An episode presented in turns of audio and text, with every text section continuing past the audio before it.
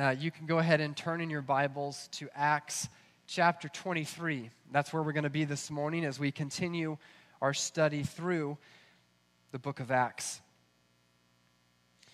By way of recap, as you're turning there, if you weren't with us last week, we, we looked at the Lord of the letdown. We looked at how Paul, in a situation that seemed like failure and defeat, was sitting there in prison, and then the Lord came and stood by him that the Lord stood by Paul in that cell. He encouraged him in that moment. He told him, You have been faithful to do what I called you to do here, but then I'm going to send you to Rome. You're not done yet, Paul. It, it, ended with this promise that he was going to, to send Paul to continue to be a spokesman and ambassador for the gospel in Rome. That encouraging word for Paul to hold on to.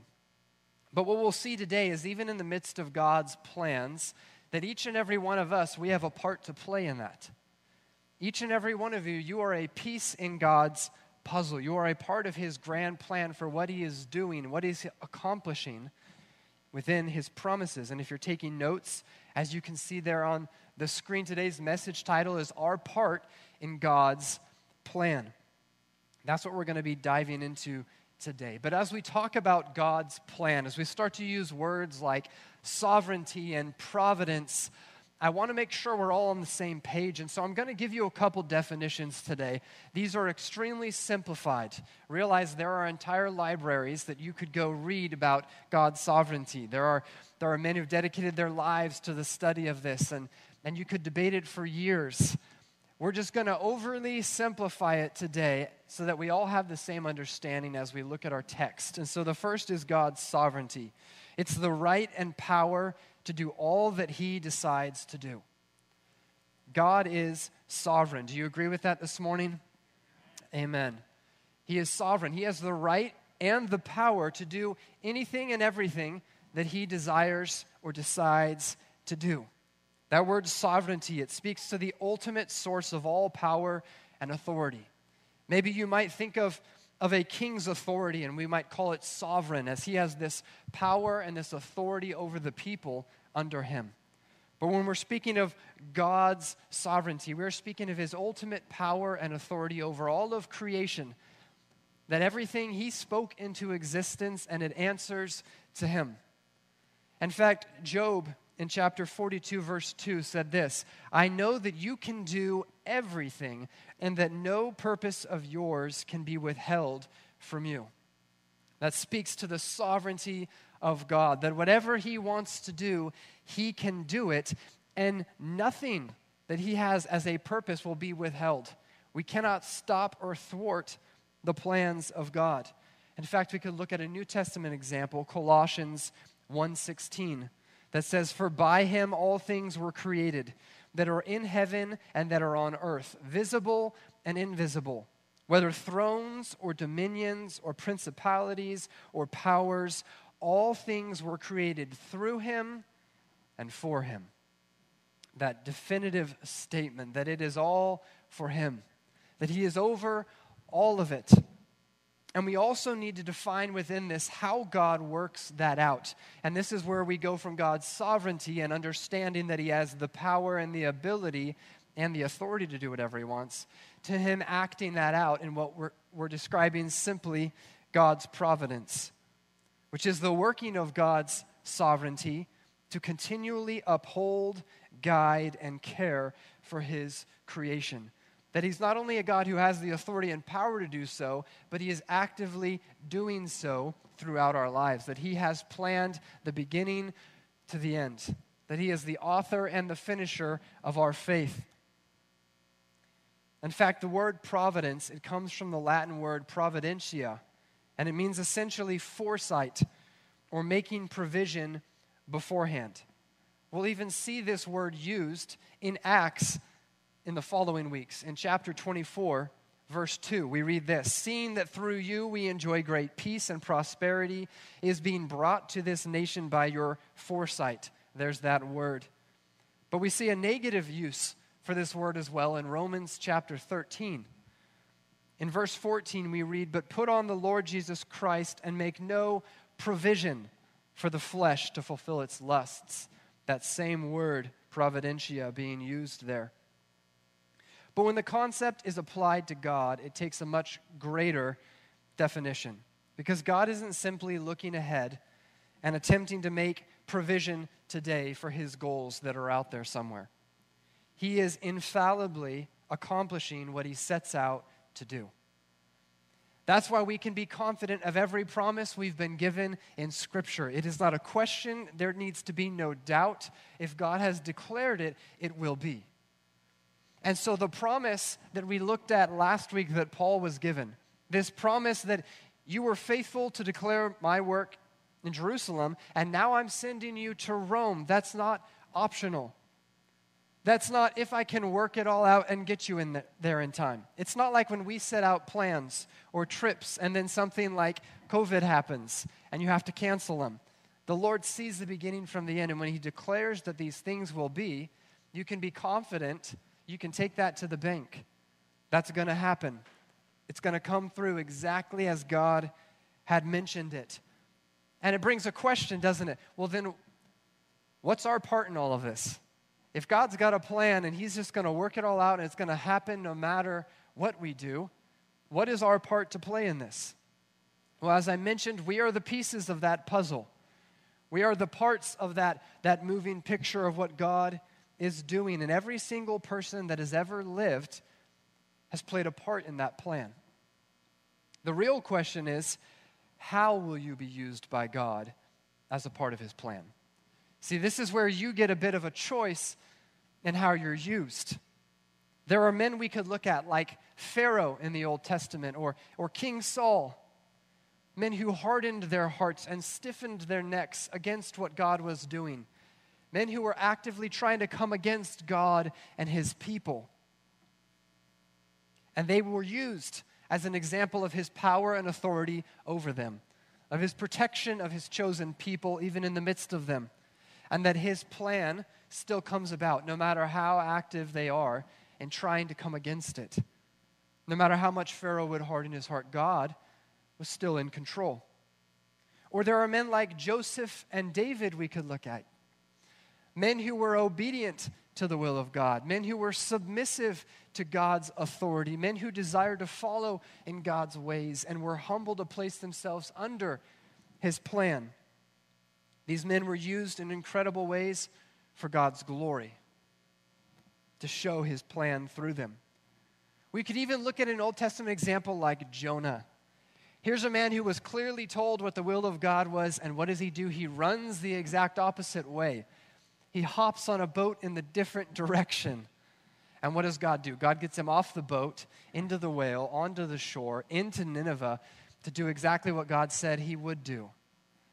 And let that be a reminder to any of us that would try and run from God's plans for our lives. You can't run from His plans for your life, you can't thwart God's plans.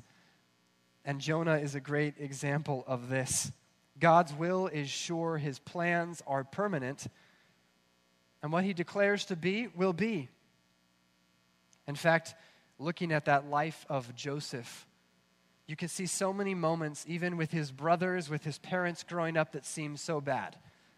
So many situations that seem so wrong, and like clearly this isn't part of God's plan. Clearly, God didn't want this to happen. This was outside of his will. And yet, what does Joseph himself declare in Genesis 50, verse 20? You meant for evil against me, speaking to his brothers, but God meant it for good, in order to bring it about, as it is this day, to save many people alive. See, he recognized you had evil intentions and you did something that was wrong, but God used it anyway. And God used you. You chose to be a wicked person that wasn't going to honor God, that was going to come against who God was using. God used that. And God took me exactly where He wanted to be. And He used me exactly how He wanted me to be used for good, even in the midst of their evil. And that's because God isn't limited by our actions even men with wrong intentions, with wickedness in their hearts, God can use for good because He's in total control. But He gives men the freedom to choose, but then uses their choice within His perfect plan. A verse we've all heard many times, Romans 8 28. What does it declare? But that we know all things work together for good to those who are called, or those who love God, to those who are called according to his purpose. Now, it's important that you know it's according to his purpose. What Romans 8:28 is not saying is that everything just works out. That it, you don't even worry about it. You have no responsibility in this. Just let it happen how it happens and it ends up good. No, but God works it all together for good. Joseph's brothers were still accountable for their actions, but God worked it together for good. What we're looking at today in our text is a number of different people, a number of different groups, some righteous, some wicked, some walking in obedience, some in disobedience, but all of them are playing a part in what God is doing. And He's going to work it out for His plan in Paul's life and ultimately His plan for the life of the church and the spreading of the gospel. God is still in control of all of this before we continue on anymore, let's actually dive into our text now. We're going to pick up by way of review in verse 11 of chapter 23. And here's what we read But the following night the Lord stood by him and said, Be of good cheer, Paul, for as you have testified for me in Jerusalem, so you must also bear witness at Rome. And when it was day, some of the Jews banded together and bound themselves under an oath, saying that they would neither eat nor drink till they had killed Paul. Now there was more than 40 who had formed this conspiracy. They came to the chief priests and elders and said, We have bound ourselves under a great oath that we will not eat, that we will eat nothing until we have killed Paul. Now you, therefore, together with the council, suggest to the commander that he be brought down to you tomorrow as though you were going to make further inquiries concerning him. But we are ready to kill him before he comes near. So when Paul's sister's son heard of their ambush, he went and entered the barracks and told Paul. Then Paul called one of the centurions to him and said, Take this young man to the commander, for he has something to tell him. So he took him and brought him to the commander and said, Paul the prisoner called me to him and asked me to bring this young man to you. He has something to say to you. Then the commander took him by the hand, went aside, and asked privately, What is it that you have to tell me? And he said, The Jews have agreed to ask that you bring Paul down to the council tomorrow, as though they were going to inquire more fully about him, but do not yield to them. For more than forty of them lie in wait for him men who have bound themselves by an oath that they will neither eat nor drink till they have killed him.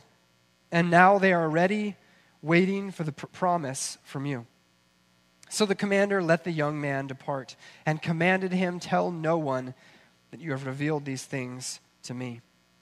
And he called for two centurions, saying, Prepare 200 soldiers, 70 horsemen, and 200 spearmen to go to Caesarea at the third hour of the night, and provide mounts to set Paul on, and bring him safely to Felix the governor. He wrote a letter in the following manner Claudius Lysias, to the most excellent governor Felix, greetings. This man was seized by the Jews and was about to be killed by them. Coming with the troops, I rescued him, having learned that he was a Roman. And when I wanted to know the reason they accused him, I brought him before their council. I found out that he was accused concerning questions of the law, but had nothing charged against him deserving of death or chains.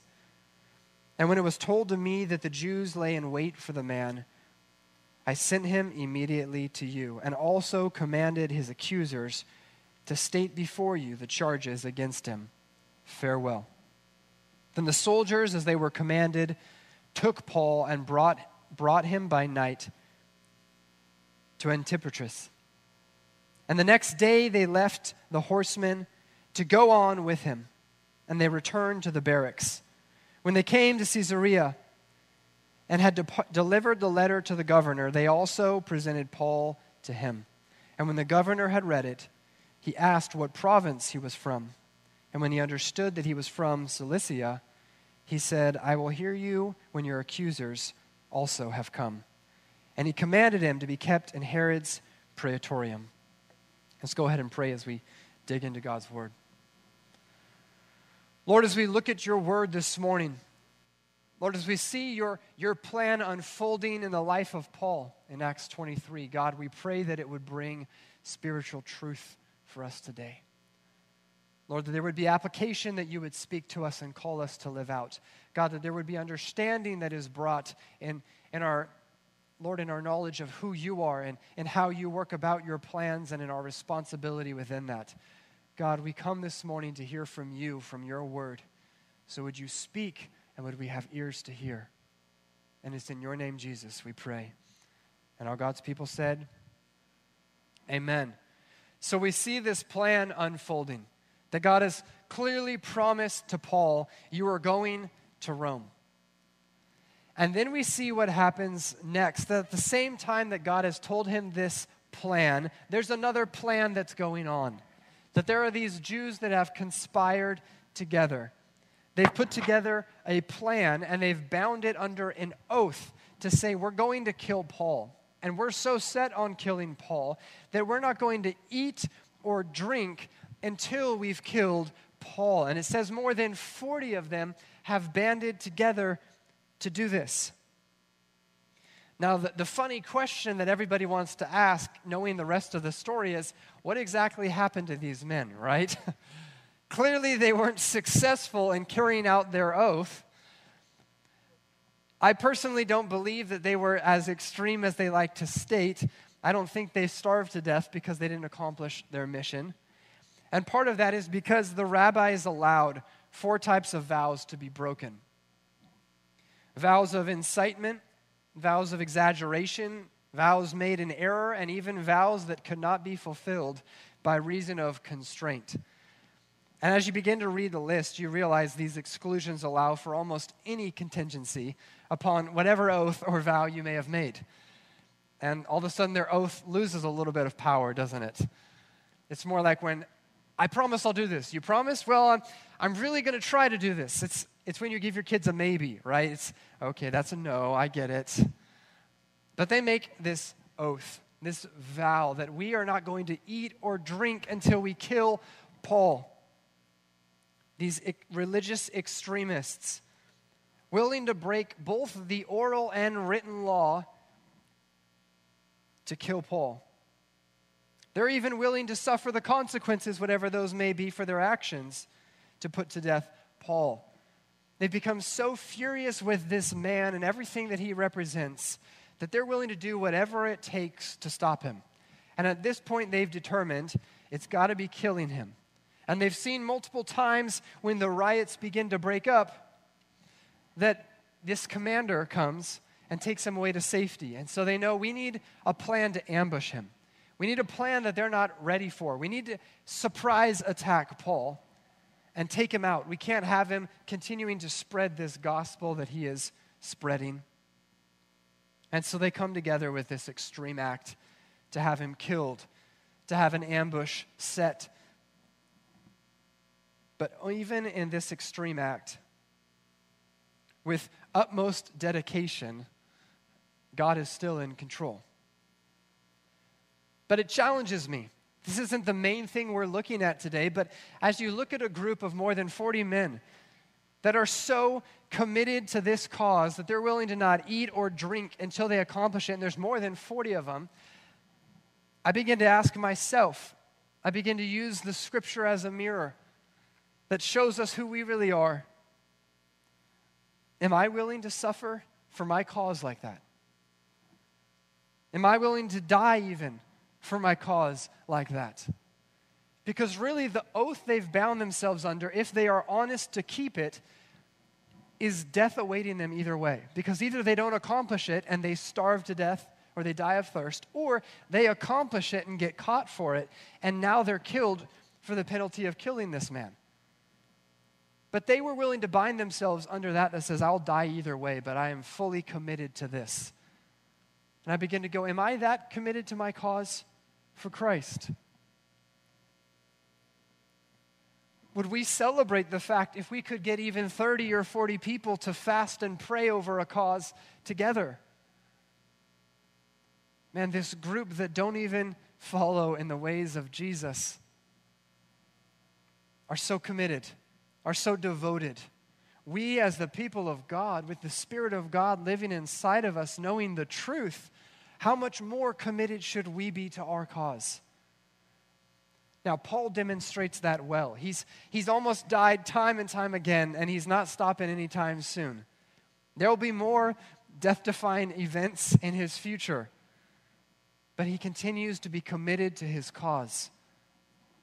Are we that committed? Well, their next act is quite a sad scene. They don't just hide along the road, they actually come to the chief priests and elders and want to get these religious leaders in on the plan. Even the religious leaders don't condemn this conspiracy. It should have stopped right there as they come to them.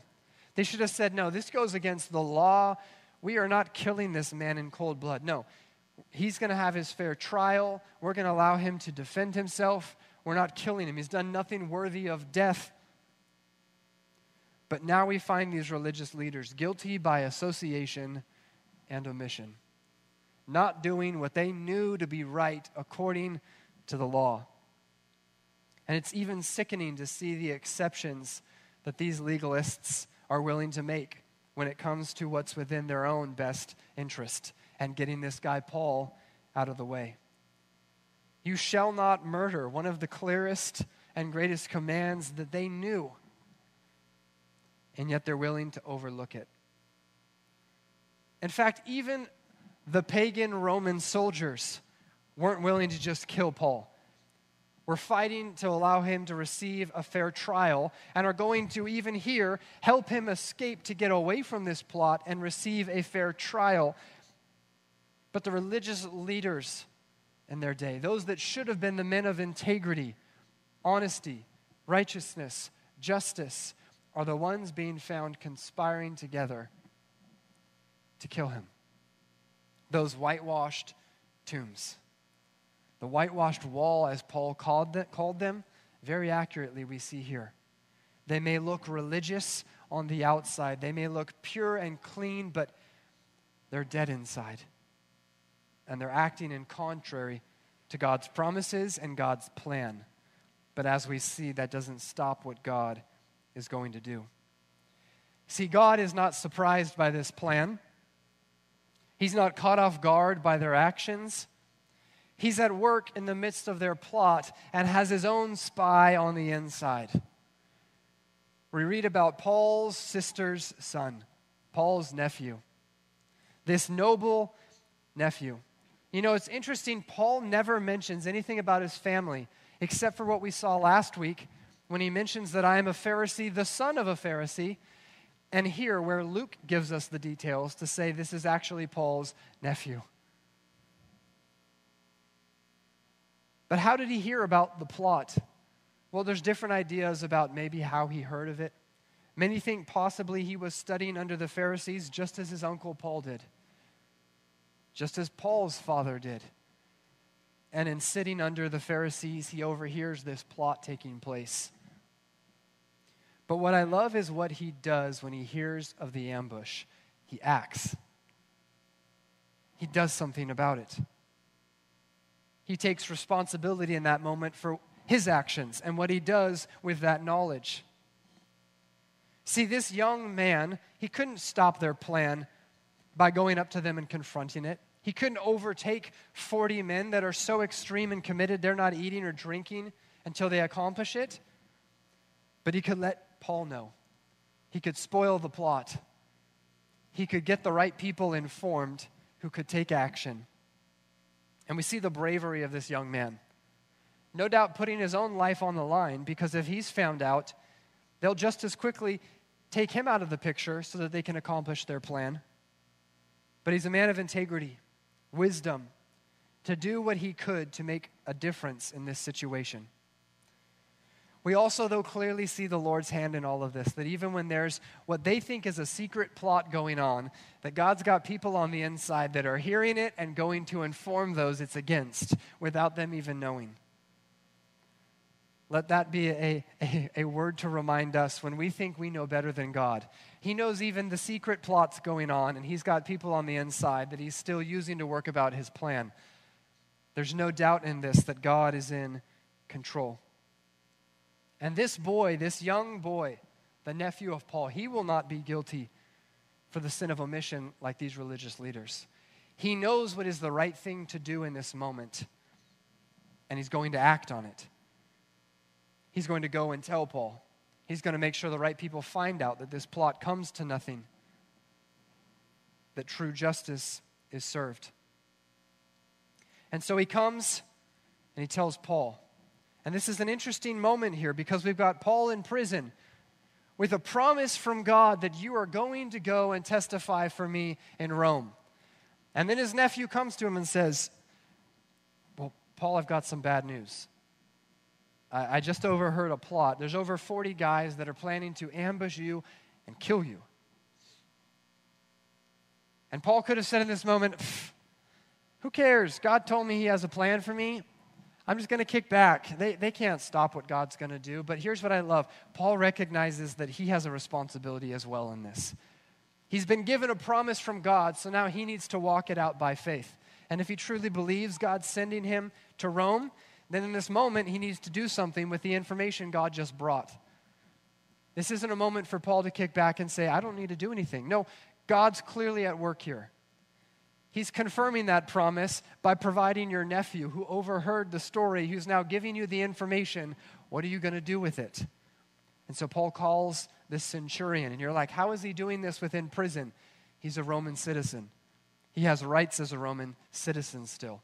And so he can call this centurion and say, You need to take this boy to the commander because he's got something he needs to hear. He walks by faith, trusting God has provided this nephew to spoil their plan, to take him safely to Rome, as God had said he would do. And in both the nephew and Paul, we see the same response. Remember what James 1:22 says, "But be doers of the word and not hearers only, deceiving yourselves." Well, Paul's been given a word from the Lord. And now he's being a doer of that word. He's walking out that promise, believing that it is true, that God's work isn't finished for me yet, and he still has work for me to do. And he's provided you to spoil their plan so I can continue his work. So I'm going to be a doer. I'm going to send you to the commander. I'm going to do my part in the midst of God's promise. And this is true for our lives as well. I've heard many of people tell me, I would have done that, but God didn't provide. And I love to follow up with, well, what did you do? Maybe God promised and said, you need to do this. And you're like, okay, well, if, if God's calling me there, He's going to have to provide the money because I don't have it. Well, that doesn't mean you binge watch Netflix at home and hang out with your friends and just kick back and say, the money never showed up.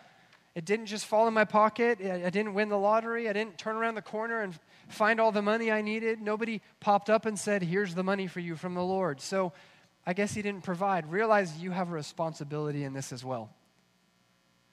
Now, when you've worked hard and you've done everything you can to provide every penny you can, and then the door still closes and you don't have the money, you can say, Well, God didn't provide. I did my part. I walked out by faith. I believed He would provide the rest. And if He doesn't, it's because He didn't want me to do that. But if He does, now I know confidently God's sending me there. Here, Paul is putting into action what he believes. In evangelism, we don't say, well, God's just going to have to get people saved. He'll do it somehow, He'll use someone somehow. You've been called to go and do your part and make disciples and preach the gospel and share the good news we've got a responsibility as well. And at the end of our life, we can't say, Well, God, you didn't do it. You didn't provide that. You didn't do that. What did you do with what you were given? How did you act upon what God had told you to do? Because you are responsible for your actions.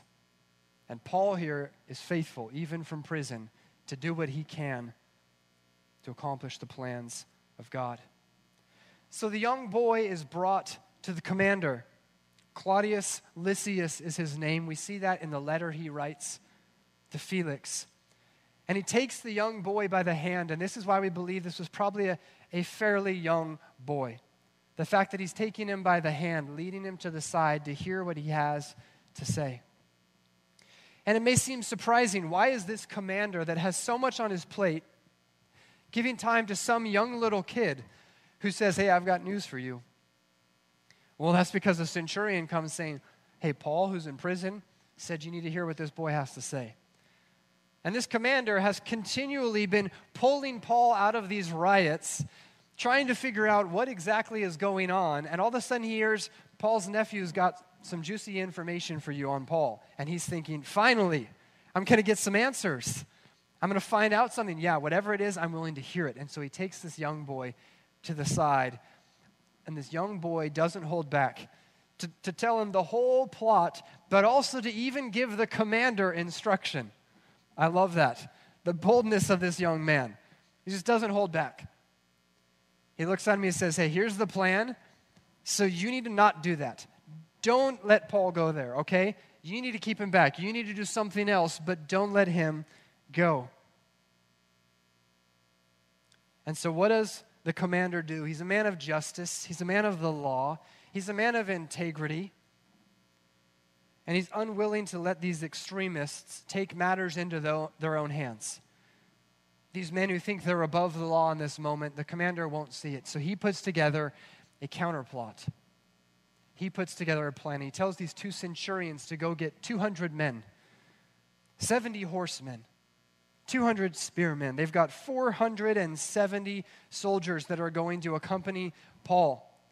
He's making sure that if there is a fight, they're not outmanned or outgunned. But he also tells them that you're going to go by night.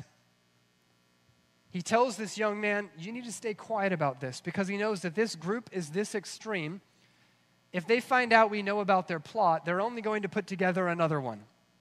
So don't tell them anything. You go away. I've got a plan.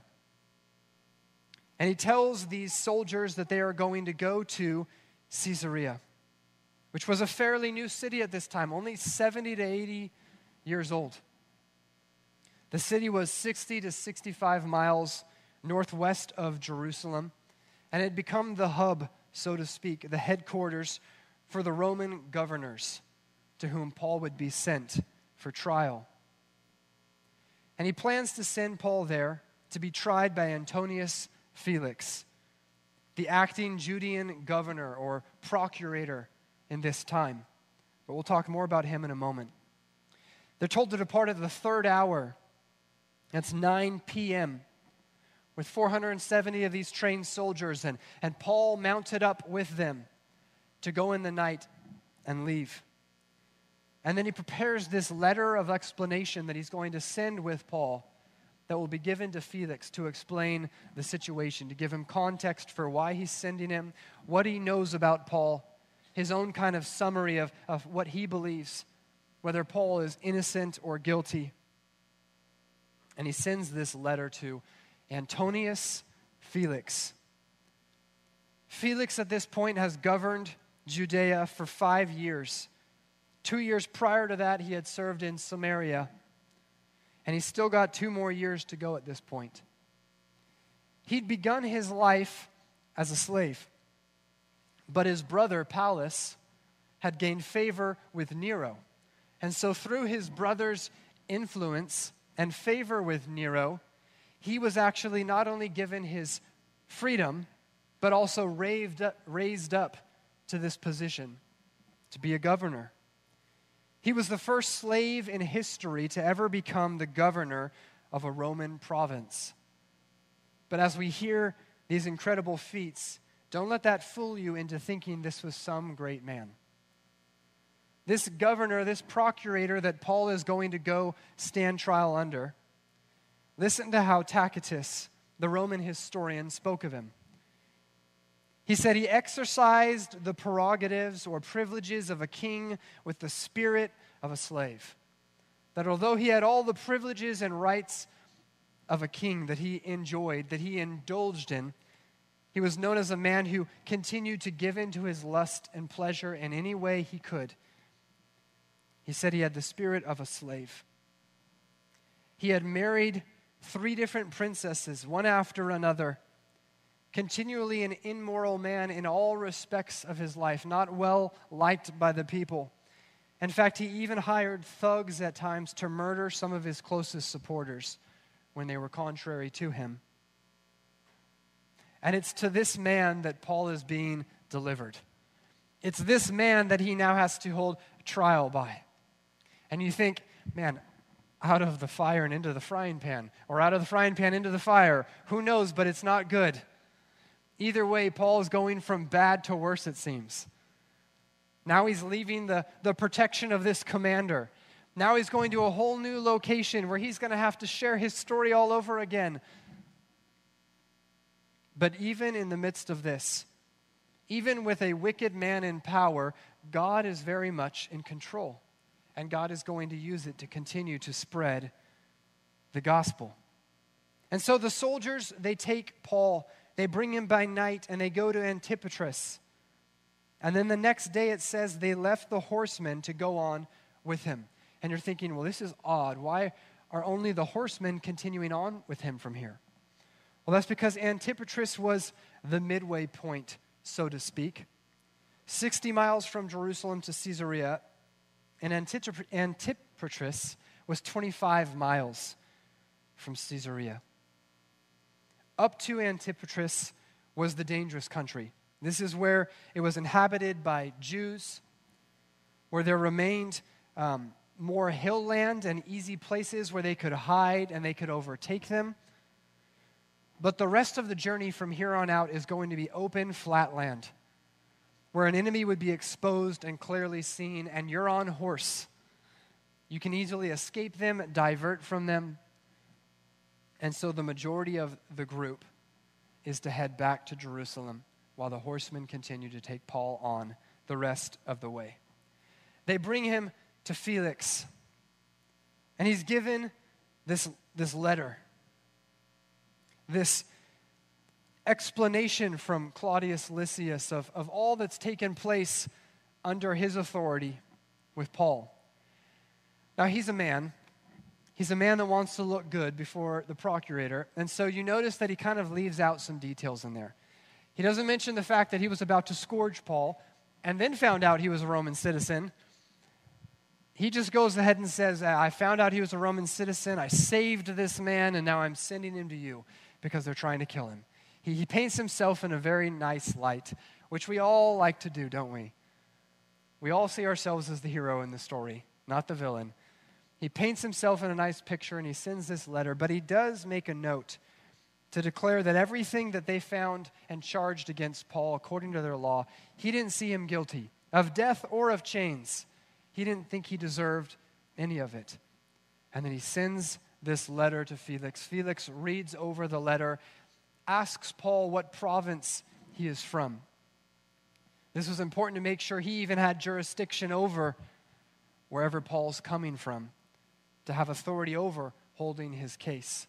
And as he hears where he's from, although technically not in his province, he can summarize this isn't a matter that needs to go back there. This is something we can handle here. So he will hear his case, but first he wants to hear from the accusers as well. And so he sends Paul to Herod's praetorium, a lavish palace built by Herod.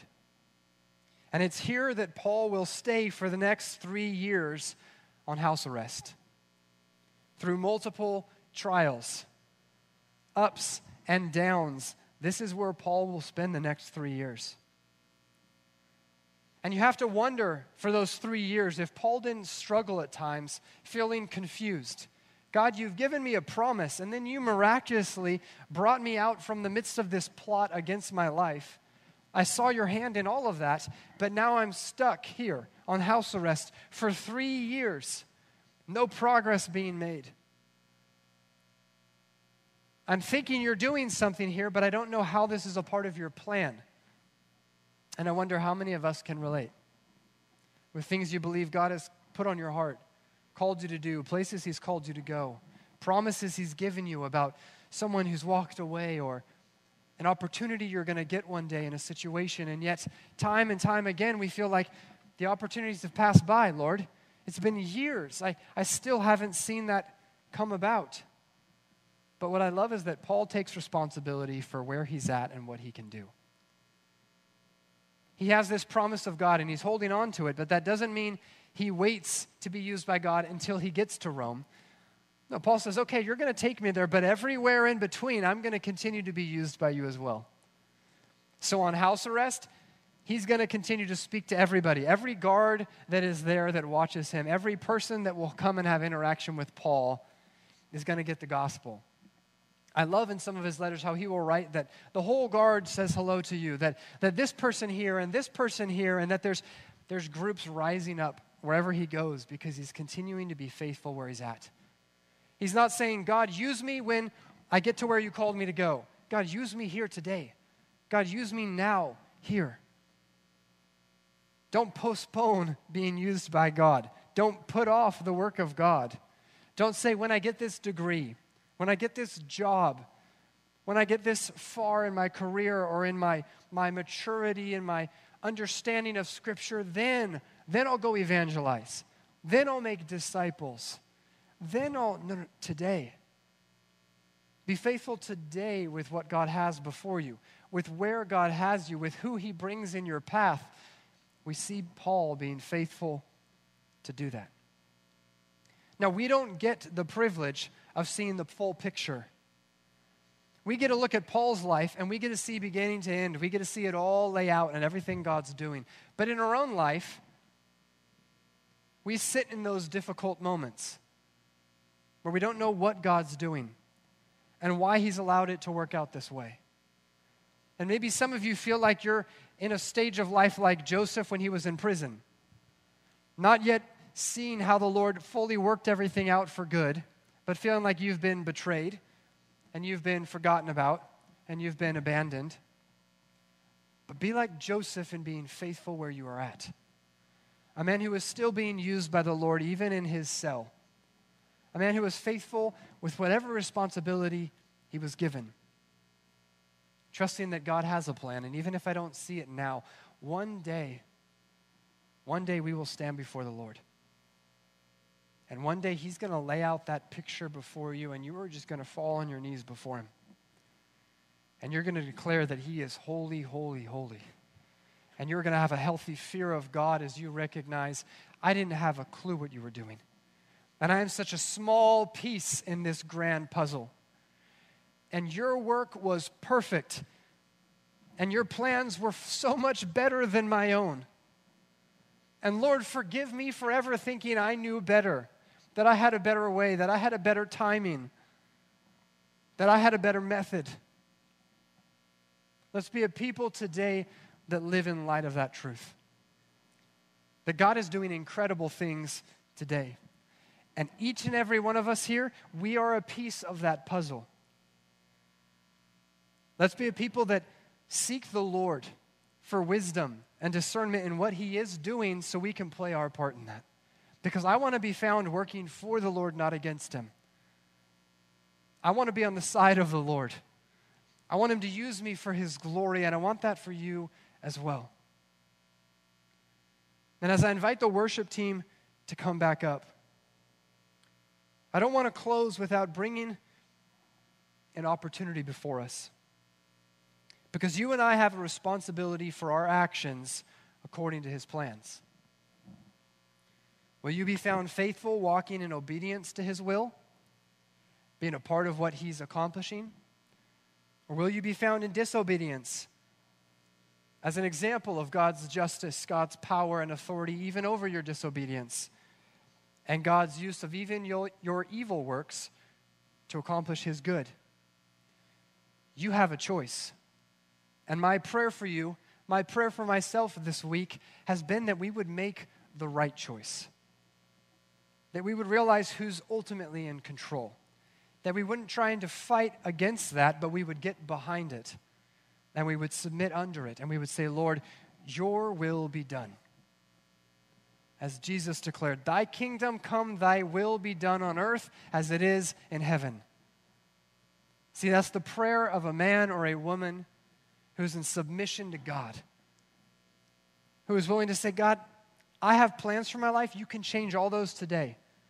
I want to serve you. I want to follow you. You have better plans. You have better ways. And I want to give an opportunity in this, this time right now. I want to give a moment If there's anybody who is realizing maybe for the first time, or maybe you've been fighting against it for a long time, that you've been fighting against the plans of God, that you haven't been on the right side of his story. That, like Paul was before the road to Damascus, even if you had good intentions, you're working against God. And there is no middle ground. You're either for him or you're against him. You're either a child of God and so a friend of God and a co heir with Christ, or you're at enmity with God. And you're still dead in your sin and your trespasses. And you're not going to stop God's plan. And He's going to use you whether you like it or not. But you have an opportunity to surrender submit, to receive forgiveness for your sins, to be given a new heart and a new spirit, to be given a purpose and an identity in Christ as a part of his body, as a part of the church, as a part of the family of God. And I want to ask in this moment if there's anybody, just by raising your hand, that wants to make that decision this morning to say, I need to give my life to Jesus. I haven't been walking in his ways. I haven't been fighting for him, I've been fighting against him. And today I want to surrender. Is there anybody here this morning?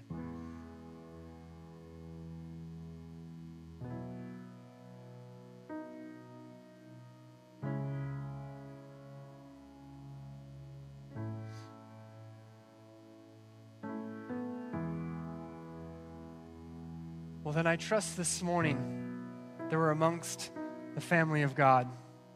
All believers who have made that decision at some point to say, I want to follow Jesus. I want to be a part of his plan. I want him to use me for his glory.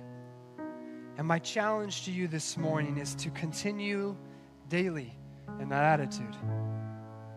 Wherever God has you, maybe you're seeing the promises come to fruition, or maybe there's been a promise you've been holding on to for years and you don't see how it could possibly be accomplished now. Continue to be faithful where God has you. He has plans for you today, and they're good, and they're for His glory. And they're working about something so much greater than any one of us could ever accomplish on our own.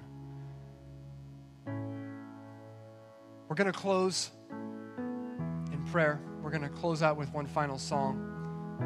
And we're going to have people available on both sides of the room to pray with you. And maybe you truly are a believer and you love the Lord, but you know you've been fighting against something that He's telling you to do.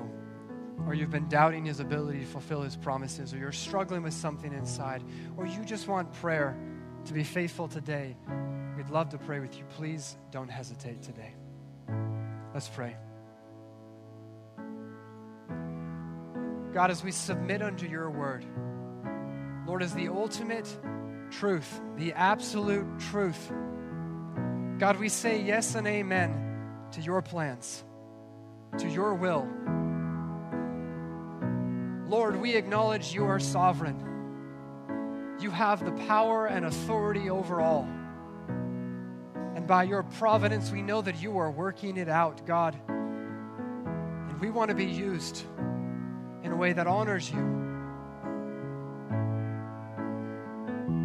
God, would you show us what you have for us today? Give us your spirit, Lord, anew and afresh. God, give us discernment to know when something might be good, but it's not what you have called us to do. And Lord, no matter where we find ourselves today, in the midst of the struggles, Lord, in the midst of what feels like a cell,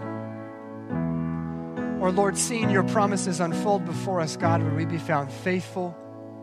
Would we continue to do the work of an evangelist and a disciple for your glory? And it's in your name, Jesus, we pray. Amen. Would you stand as we close in worship?